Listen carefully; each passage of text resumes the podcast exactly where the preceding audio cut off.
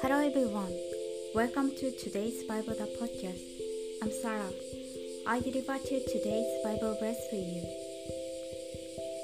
For you did not receive the spirit of bondage again to fear, but you received the spirit of adoption, by whom we cry out, Abba, Father.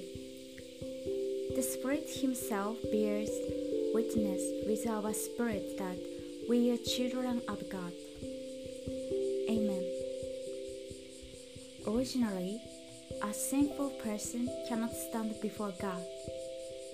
But because Jesus died on the cross, our sins were forgiven. We were made children of God and allowed to stand before God. You can now call him Abba Father. Abba means father in Aramaic. It means that we were accepted as his family. May you accept the love of Jesus today as well. Thank you for listening. Hope you have a wonderful day.